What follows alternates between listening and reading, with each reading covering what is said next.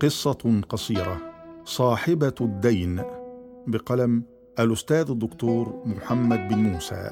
طرقت الباب بهدوء وحياء، كأنها مترددة متوجسة تنتظر القدر الكريم يعينها على حاجتها. ففتحت الباب ربة البيت، وإذا أمة لله قدامها تظلها غمامة من الكفاف، وتلألأت في محياها هالة من العفاف. الطارقة: السلام عليك ورحمة الله أختي الكريمة. ربة البيت: وعليك السلام ورحمة الله وبركاته، مرحبا. الطارقة: معذرة، جئتك قاصدة فلا ترديني، ظننت فيك خيرا فلا تخيبي ظني. ربة البيت: إني فاعلة بحول الله ما استطعت إليه سبيلا، وحسبي قول الكريم المنان، وأما السائل فلا تنهر. الطارقة: علينا أنا وزوجي ديون لم أجد وسيلة لسدادها إلا في العمل منظفة في بيت أو صائنة لدرج في عمارة، فهل قبلت أن أكون خادمة عندك؟ ولك مني الثناء والدعاء، ومن الله الأجر والجزاء. ربة البيت: لكن هل لا صنت كرامتك وتركت زوجك يتدبر الأمر، فلعله يكون الأقدر على ذلك؟ الطارقة: أعان الله زوجي وتقبل منه، فقد بذل جهدا وشاء الله تعالى أن يخسر في تجارته، ثم خاب ظنه وانكسر خاطره، وليس له إلا رفدا ومعينا. ربة البيت: كم هي ديونك، وفيما كانت هذه الديون؟ الطارقة: عذرا لا تحرجيني، فلست أبغي أن يحرمني الله الأجر والمثوبة، وليس لي في الدنيا ملاذ إلا بابه، ولا مطلب إلا معيته.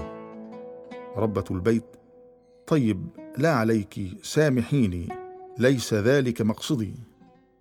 مرحبا بك، من الساعة أنت أختي ومعينتي والشادة على أزري، أعدك أنك بإذن الله في صون وحصن وأمان.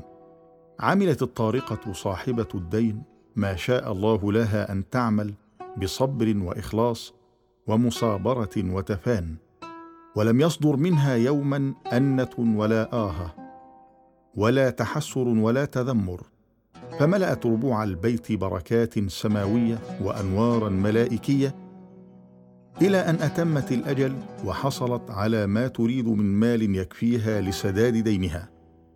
وجاء يوم الوداع، فقالت ربة البيت: بورك لك وفيك وفي من رباك وأدبك، وجزاك عن الدين وعن الملة خير الجزاء، فقد كنت نعم المعين، ولك من المولى أجر مفرج الكرب، اللهم اكتبها في عبادك المحسنين يا رب العالمين. بدموع سخينة منهمرة رقراقة تمت مراسيم الوداع، هما قلبان على الحسن والإحسان تلاقيا. فانطلقت الطارقة بعيدا بعيدا إلى أن قاربت الاختفاء، فلحقت بها ربة البيت مهرولة وقالت: معذرة، هل لا أخبرتني فيما دينك، وقد أبلغك الله منيتك؟ الطارقة: نعم، أما الآن فنعم.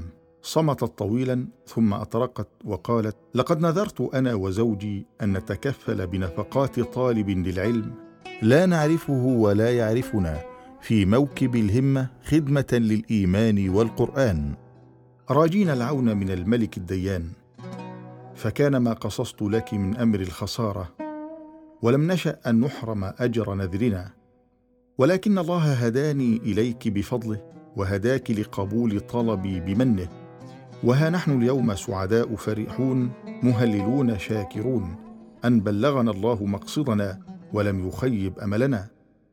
والحق أقول، لقد كنت ولا أزال أردد مطلع كل شمس الحديث القدسي الشريف: أنا عند ظن عبدي بي فليظن بي ما شاء. وها أنا اليوم أشهد نفحاته النورانية عين اليقين، بعدما كنت أعلمها علم اليقين.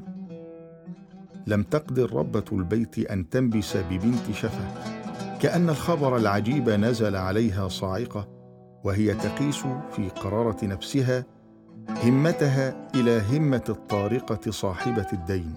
ولم يطل المشهد كثيرا حتى ودعتها صاحبة الدين، وهنالك في أفق الملائكة استقر ظلها، وهو يردد مقولة الحكيم: أما الأعمال المتوجهة لرضا الله تعالى وحده فإن الذرة الواحدة منها تعادل الشمس، والقطرة الواحدة منها تعادل البحار، واللحظة الواحدة منها بقيمة الأبد.